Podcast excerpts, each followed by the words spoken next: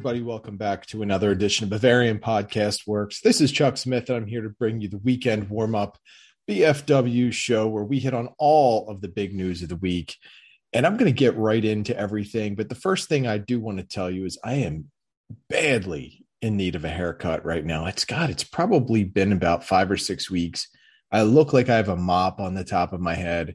I think my family is shunning me and rejecting me.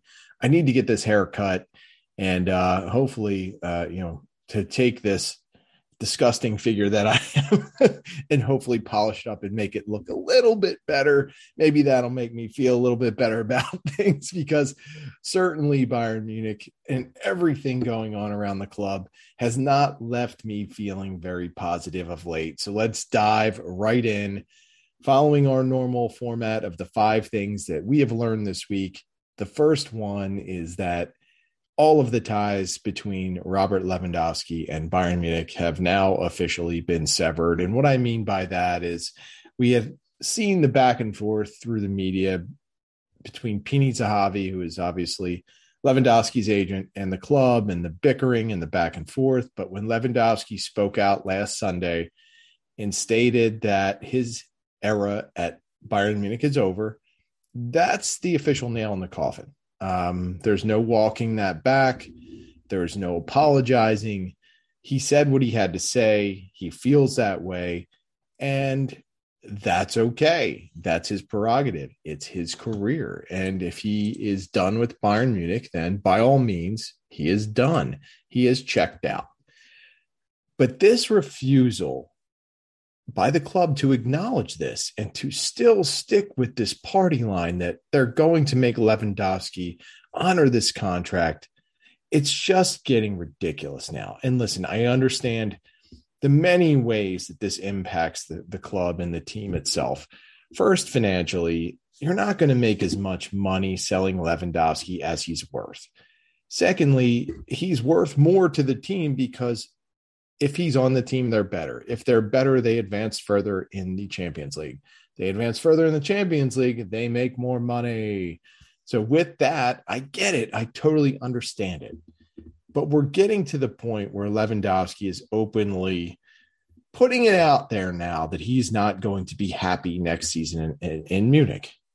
And we saw his former agent speak up this week and say that he is not convinced that Lewandowski is going to be motivated to play with Bayern Munich and that he might not give his all. Now, I don't know if Robert Lewandowski is unprofessional like that. I don't think he is. There's been no inclination that Robert Lewandowski would tank a game or a season or even a play. I don't think that's legitimate. But an unhappy player can also be an unproductive player.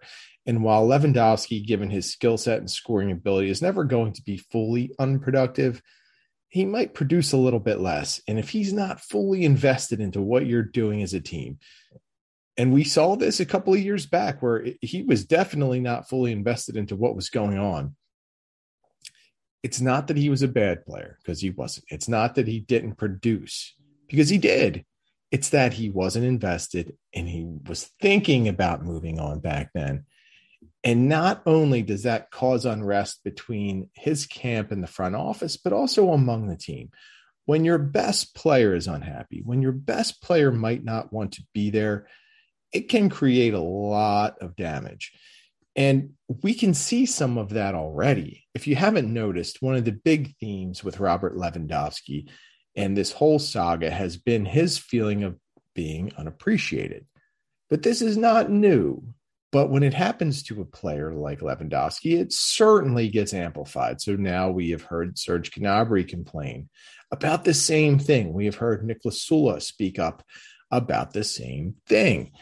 When these players feel unappreciated, it is like a virus. And even if you have cases like Thomas Muller and Manuel Neuer, where they do feel wanted and they do feel appreciated and they do feel like the club is taking care of, care of them, that's great. But it might make some other players wonder why don't I feel that way? Why hasn't Brazzo contacted me? My contract's up in two years. And I think that's a little bit of what we got when you look at Gnabry and his situation. And when you look at Lewandowski, I think it's the same thing. Um, he wants to leave. I don't think there is any doubt about that. And with him publicly stating that his time is over, I don't know what recourse the club has. I think they have to get together. They have to really strongly think about selling him, even if it is a short term hit financially and on the field. I just think it's one of those times where you need to break it off. And I get why they don't want to do it. Certainly, he makes any team better. Certainly, he is the most key figure on the team. Apologies to both Manuel Neuer and Thomas Muller, and maybe even Joshua Kimmich. But Lewandowski is the man. He is the one everyone looks to. So I, I fully understand the club's reluctance to let him go. But we have now reached the point where he's stating it, his agent is stating it, we've seen the rumors linking him to Barcelona, Real Madrid, Chelsea. We know that Barca is the is the club that has the best chance at this point of landing him. It's just gone on too long. It's time. Bayern has to figure this out. But something tells me, and I hope I'm wrong, that we're going to get a bit of a spiteful Bayern Munich, a bit of a vengeful Bayern Munich, where they're going to drag this out all summer just so Lewandowski doesn't have the ability to go and settle into his new place, to go and get used to his new team. I think this is going to drag out until the end of the transfer window, and then Bayern will sell him, and they won't get anywhere near the number that he's worth. But they will have moved on. They will have removed him from the team, and they will be able to move on as a club and look forward to their next era. But they will do all of this just to spite him and keep him at Bayern Munich as long as possible. I hope that doesn't happen. I really hope it doesn't. But that's the way I see it playing out right now. Um, and, you know, by all means, Bayern Munich has every right to do that. But I don't think it's the correct thing in this instance. I think just looking at it, it's not going to get any easier. It's not going to get any better. So it's just time to cut ties. And as good as Robert Lewandowski has been, uh, you know, some people are going to look at his the end of his tenure at Bayern Munich and they're going to feel a little salty about it. They're going to be a lot disappointed, but I just think you have to look at it as when the player is in a situation where he wants to move on, where he might not feel appreciated, where he might not believe in what is happening with the club, and we'll touch on this in a little bit. And he might not see a pathway forward to get to where he wants to be. He wants to go. And I respect that you know, you have to, right? It's his career. He wants to move on. And even though he has a contract, you know, this is about the time period where players look to, to look to leave. So uh, I think it's time. I think Bayern Munich should bite the bullet and get Robert Lewandowski out. I just think it's better for everyone. And uh, while it might not be good for fans, it's time. And, and Bayern Munich's going to have to take a long look at how it communicates with players the type of relationship that the front office has with players. And they're going to have to evolve their ways of, of doing business and their ways of thinking. This is not the old way. This is not the old world where being at Bayern Munich meant everything. It doesn't anymore. It's a new breed of player, it's a new financial world. It's a whole new environment when it comes to world TV money and what clubs in La Liga or the Premier League can offer on the pitch and off of it. So this is a real turning point for Bayern Munich. I hope the club recognizes the importance of where it's at in its history. And I hope it starts to develop a plan forward because right now it doesn't look like they have one. And like I said, we will touch on that in a bit. The second thing we learned this week is that the interest from Bayern Munich in Liverpool's Sadio Mane is legitimate. And that's probably a good thing for Bayern Munich. I mean, Mane is a fantastic player, tremendous talent uh, one of the most dangerous attackers on earth. Yes, at 30 years old, it's kind of ironic that Bayern Munich would be looking to ink a player who is in their quote unquote danger zone. Um, but Mane is a special player. He has fantastic ability. Uh, I think as a wing, he is about as dynamic as any other wing on the planet. If he has to play more of a striker role or as an attacking midfielder in a four you know, I'm sorry, in a three, four, two, one. I don't know how he will adapt to that. I don't doubt that he will be successful in it, but I don't think that it will be quite the best role for him. I do think um, you know, he's got the history of being able to do that, to be able to play more centrally. I just like his skill set more as a wing player in a traditional Bayern Munich 4 2 3 1. I think that's where he would make his biggest impact. I do wonder why they need him. And I, and I, you know, again, this will be another topic that we hit on. And I understand that Serge Gnabry's contract situation is extremely unsettled. But when you have Leroy Sané and you have Jamal Musiala and you have Kingsley Coman, and you you're pretty much locked into those three players for quite a while. I don't see why adding a fourth player who has a similar skill set is quite necessary. Um, if you wanted me to answer the question directly, would I make this move? Uh, you know, a lot would depend on what happens with Gnabry, what happens with Lewandowski. It does not hurt to add this type of talent. I, couldn't be more impressed when I watched Mane play. I think he has a nose for the net. I think he's a good dribbler. I think he's got fantastic speed. He just creates offense. And that's just a, a trait that can work on any team. And yes, I would sign him if you can get him for a reasonable price. And by reasonable price, I mean 30 to 35 million. If we're going to talk north of 40 million, I'm a little hesitant. And I'm a little hesitant because we've already spent some money on, well, it's not official yet, but Ryan Gravenberch. I'm a little hesitant because you've already put yourself in a position where you're going to have to get a real out and out striker at some point, if not this summer, then next summer. There is money that that needs to be banked because I also believe you're going to need a center back. And guess what? You might need two next summer um, depending on what happens with Benjamin Pavard, depending on what happens with Luca Hernandez, who I'm making an early prediction is going to also want to leave Bayern Munich uh, a year before his contract ends. And you just don't know what you're going to get from Dayot Upamecano or Tanguy Nianzou. The good thing is you have Chris Richards coming back, which helps because I think Richards is a, is a great talent. And I think he'll be able to be successful at Bayern Munich if he sticks but you're going to need money either way. And if you can justify spending 50 million on Mane this year when he's essentially going to be a player who will probably be a starter, but is also going, his presence is also no doubt going to piss off the likes of Gnabry if he's if he's at Bayern Munich, Coman if he's at Bayern Munich, and Leroy Sané if he's at Bayern Munich, and maybe even Thomas Muller if his playing time gets affected potentially Jamal Musiala, who I would say is probably not a player that you want to make angry at this point because he's already not playing enough given what he has brought to the table. So you're you're skating by on on him being a good kid at this point. But at some point, if he's not getting enough playing time, whether it's his parents, whether it's his friends, whether it's it, it's his agent, someone is going to start putting it in his ear that you need to start speaking up and you need to get playing time. And my fear is that if you bring in if you bring in Mane, that you're not only going to alienate players like Coman or Sane, who will inevitably get less playing time, but you're going to piss off Musiala.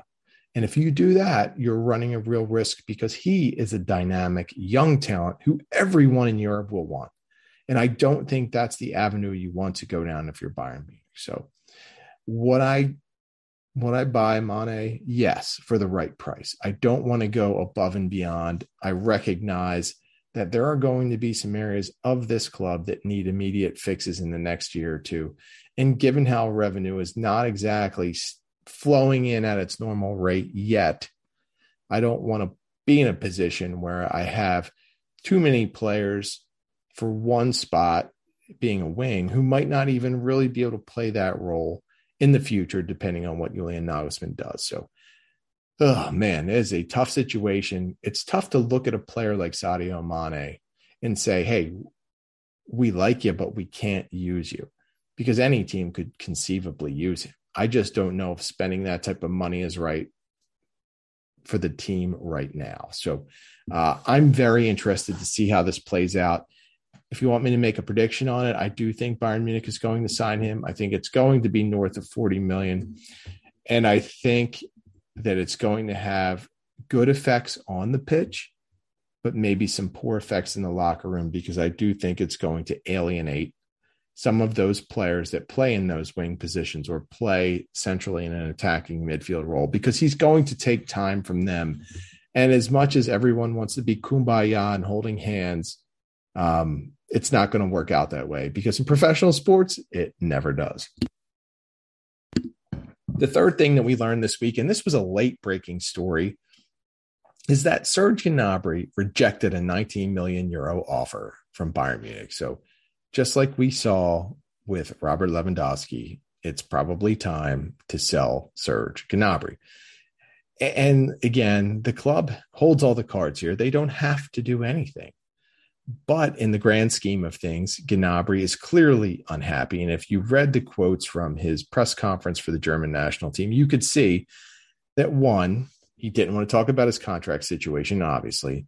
Two, he did not want to talk about the potential acquisition of Sadio Mane. And three, he talked about being unappreciated as well.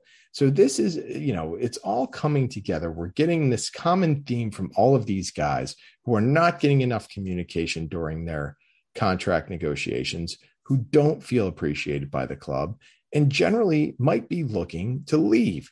Now, with Gnabry, it's fascinating because if the story from Bild is true, that Gnabry rejected a 19 million euro offer. It makes me wonder what the hell does the guy want? I mean, 19 million euros is nothing to sneeze at.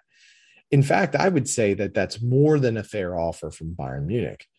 But if the player is feeling unappreciated, if he doesn't like how he's been handled throughout this process, and if he looks at his teammates and he looks at where am I going to play? we have Kingsley Coman, we have Leroy Sané, we have Thomas Muller, we have Jamal Musiala. We're going to sign Sadio Mane. If he looks at that whole situation, he might say, "Yeah, the money is great, but I'm in the prime of my career, and I I need to play, and I need to play every game. I need to be in the starting eleven every game." That's not going to happen. It's not going to happen for Gnabry. It's not going to happen for Coman. It's not going to happen for Sané if Sadio Mane comes, he will be a starter, and there is no doubt about that. Thomas Muller does not look like he's ready to cede any role yet. So you're going to have this powder keg of high priced, high maintenance players who all need playing time. And I think Gnabry, I think he's smart for looking at this situation and saying, there is no plan for me here. We're just acquiring talent. And it's all talent that plays my position, or at least positions that I can play. And I honestly think Gnabry has examined the situation, has looked at the money, and probably realizes, again, if this 19 million euro offer story is true, that he he won't get that same money out on the open market. I don't think I don't even think it's possible that he will. I think he's looking at it from a career standpoint. You get to do this one time as a player. You get one career. You get one chance to make the most of it. And if you know, he's not the type of player that wants to spend that time on the bench. If he's not the type of player who's going to be happy splitting time, then he needs to move on. And I think it's as clear as that. And if I'm Bayern Munich and Serge Gnabry has rejected this offer, I need to sell him now. Especially if I'm planning on pursuing Sadio Mane, I need to generate some income. I need to look at where I have redundant positions on this roster, redundant players, and I need to make moves personally, I've always been a big fan of Gnabry. I think the way that that kid, and he's not really a kid anymore, so I'm hesitant to even say that, but the way he was able to turn himself around, going to England, going through such an awful spell there, coming back to Germany, fixing himself, moving around a couple times, and then finally achieving that star level that I think many predicted from uh, from him early on in his career he has done exceptionally well. He has been a productive, good player. Has he been the most consistent player? No. But if you look at the Bayern Munich wings, uh, including Coman and Sane, none of them have been overly consistent. So, uh, you know, if if I'm looking at Gnabry's career at Bayern Munich, I'm extremely happy with the acquisition. I'm extremely happy with how he played in the role he had. If he wants to move on, if 19 million euros in a part-time role is not good enough, I understand it. I totally get it. So Bayern Munich, now the ball is in your court. You're not only going to have to decide if you want to sell Robert Lewandowski, but you're also going to have to decide if you are going to unload Serge Gnabry this summer and capitalize on a player who will surely bring home a nice chunk of change for the club. Oh man, it is a uh, it is a tough time. It, it, it just really is. Uh, and this brings me to the fourth thing that I learned this week, and it's that Julian Nagelsmann is going to have an extremely tough time in his second year. He's got his work cut out for him. So not only has this season started out, if you want to call this the official start of the 2022 2023 season, not only has it started out with all of this drama just seeping throughout the team, you've got half a dozen players already issuing comments on Robert Lewandowski's situation, talking about Serge Gnabry and wanting to retain him, and just generally talking about how the club turned in a disappointing effort last season.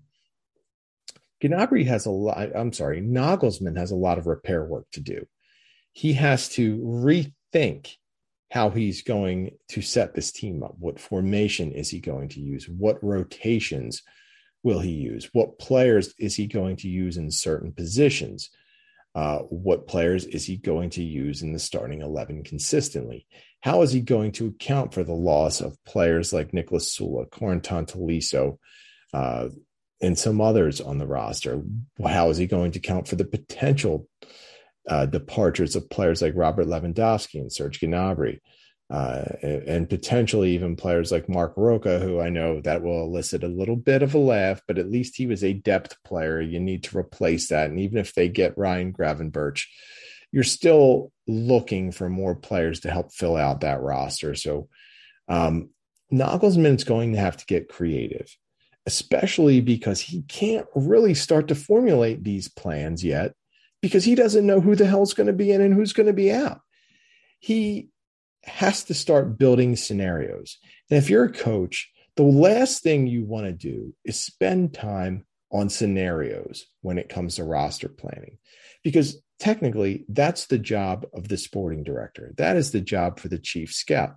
They should have scenarios about what squad, what the squad will look like. As a coach, he should be already formulating his plan for his formation, what tactics he's going to implement, how he can best use those players within those tactics, or how he can best, best build his tactics around the skill sets of the players that he has. I don't know what kind of manager Nagelsmann is yet. I don't know if he's a system guy who's going to plug and play with people from his roster and use them in his system how he best sees fit, or if he's the type of coach that's going to look at his roster and then build his system around that. We haven't seen the answer to that because, quite frankly, he hedged his bets last season. He used a 4 2 3 1 at times. He used that awful hybrid at times, which left his back line exposed more often than not. Even though it generated a ton of offense, in the end, it was not sustainable because it left the center backs facing too many counterattacks on their own. We saw him use a back three and a 3 4 2 1. Some people call it a 3 4 3 either way, we saw a bit of that. So we don't know exactly what direction Nagelsmann is going to go in. Originally, I felt like he was going to go back three for sure, but now I'm starting to have second thoughts because as I see rumored acquisitions of Sadio Mane and potentially Konrad Laimer, and we know that Ryan Gravenberch is done, that just hasn't been announced yet. When I start to see rumors of that, I start to wonder is he going to think about a 4 3 3? is he going to think about a 4 2 3 1 again? Because he will technically have good positions, uh, good players to use in those positions. So I think that when you look at everything, this is probably the type of exciting and intriguing scenario that Nagelsmann likes. He's going to get to go into the laboratory and experiment with a lot of things and try and create something great. And I'm sure that's very enticing to him. But it's not going to be easy because that is the perfect world where the coach goes in, he sits down, he locks himself in his office, he lives there. He goes full Joe Gibbs. And if you're not a fan of American football, you probably don't get that reference. But Joe Gibbs was a coach of the Washington football team who notoriously worked long hours, notoriously slept in his office, and genuinely built dynasties, built great teams. uh, with a good system, but also catering it to his players and the skill sets of those players. He was an absolute genius of a coach. And I think that Julian Nagelsmann has some of those traits in terms of he is creative. He is able to work with multiple systems. He's able to work with different kinds of players. And I think that on the surface, he can do that. But he's also going to have to expertly manage these players in terms of their personalities. He's going to have to probably overly communicate, and he's going to have to make sure that those relationships that he has are rock solid. We already know he's had some difficulty with Leroy Sané. I can imagine if they bring in Sadio Mane. I can imagine if Lewandowski leaves. I can imagine if Serge Gnabry leaves. There's going to be issues at some point because Nagelsmann is going to spend a lot of time spitballing how to solution around losing players, how to spitball around sol- solutions around adding players. It's not ideal. It's not ideal for a pre- for a coach that's going to be in a high pressure situation, who's going to be in a at a club that expects nothing but excellence. And after what many would consider a good first half in his first season and a pretty bad second half of the season, I think he is under pressure. I think he's under the gun. I think this is a very tough spot for him to be in. He's not going to be afforded that time to go into mad scientist mode. He's not going to be afforded that time to experiment with all the things that he needs to experiment. He's going to be pressured to win. He's going to be pressured to win with a group of players who might not be fully bought into what he's doing, who might not be fully bought into each other. And this is going to be a difficult spot for him. And I don't think it's fair to him. As I've said many times before, I think his first six season, his first season was successful. I think it was. I think when you win the league title, it is a good, successful season. I think there were some bumps in the road, but I think he's being set up for a very tough second season. And I think he owes nothing to the front office for that because they have put him in this spot. And it's going to be his problem to solve. And I'm really starting to wonder if he's going to be able to do that. So um, I'm a little worried about that. And that brings me to my fifth thing that I personally learned this week. And it's that I think Bayern Munich's pretty directionless right now. And that sounds weird to say, right? Because traditionally, Bayern Munich has such a strong foundation as a club. They always have a direction they always know where they're going to be, and that's at the top of the Bundesliga as a competitor in Europe. But the landscape has changed. Uh, money is not quite the same with Bayern Munich as it was in the past. Money is definitely not the same in other areas in terms of the Premier League or La Liga or even PSG. It's not a level playing field anymore. It's just not. And I think Bayern Munich has been too reactionary and adapting to that landscape. I think they've been too reactionary and adapting adapting to little things like player movement and transfers. Hal Brazzo has not been in contact as much as he should have with players like Niklas Süle, who I still think it was an absolute mistake to let him go. How he was not on top of Nico Schlotterbeck, another player who would have been a good fit at Bayern Munich, but quite frankly, according to the reports we saw, did not hear from the front office. He heard from Julian Nagelsmann, who personally tried to recruit him, but Brazzo did not follow up. When we've heard that Serge Gnabry feels unappreciated and complained about the lack of communication during his negotiations, these are th- things that are not good. We got to the position where David Alaba left on a free transfer we got to the position where Thiago Alcantara left probably a little earlier than most fans wanted him to. And listen, for Thiago, it was probably a matter of he did want that new challenge. For Alaba, it's tougher to say because when we look back at it, it doesn't appear that all of that communication was happening. And it was maybe a precursor for how things were going to play out with Gnabry and Süle and Lewandowski.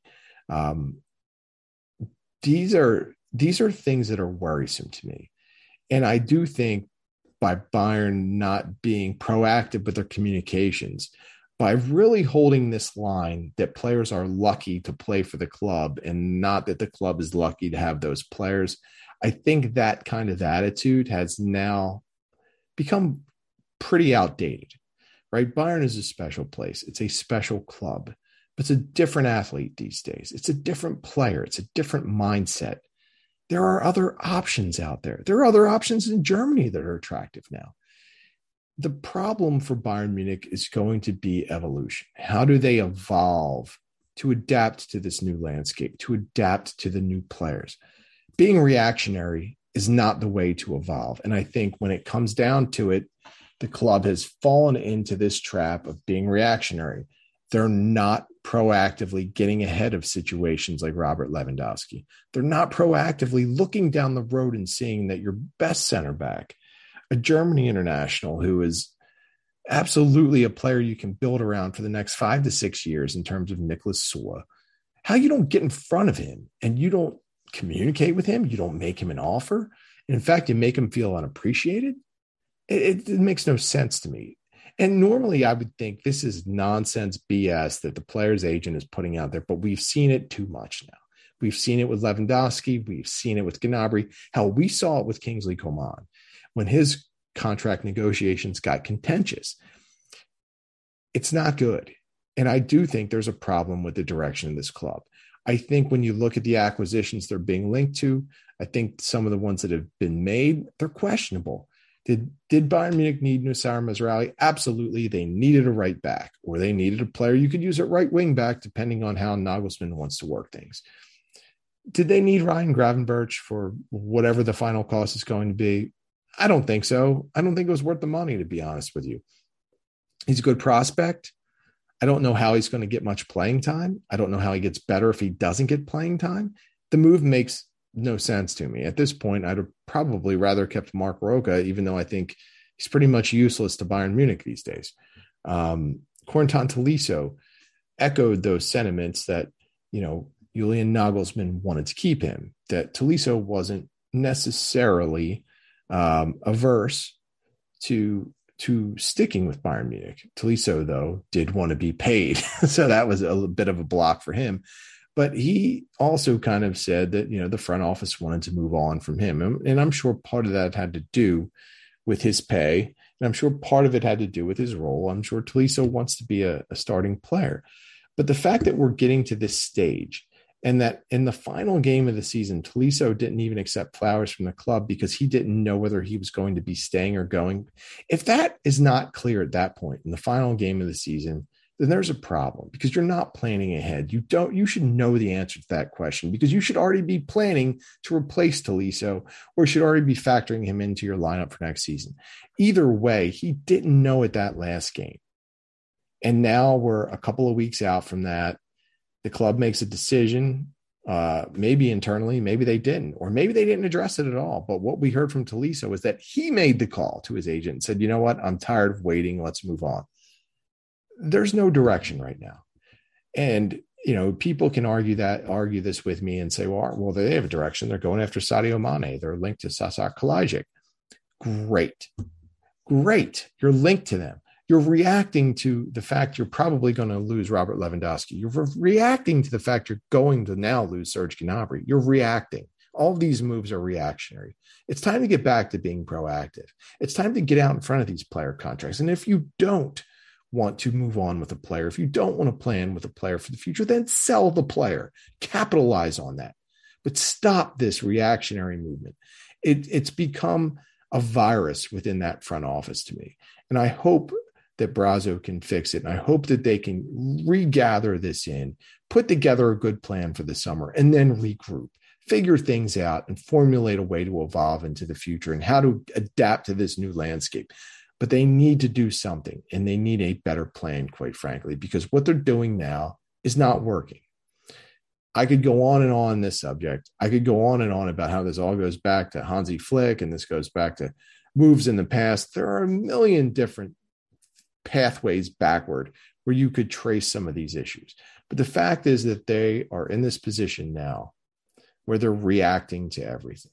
And it's just time to get control of the situation, get control of everything and be proactive and probably start to rebuild some of the broken relationships that might be out there And maybe make a little bit more of an investment in players emotionally and not just financially. We all know that the players love money. Who wouldn't love the kind of money they make? But they're also humans. They also need to, to think that the club cares for them, whether it's true or not.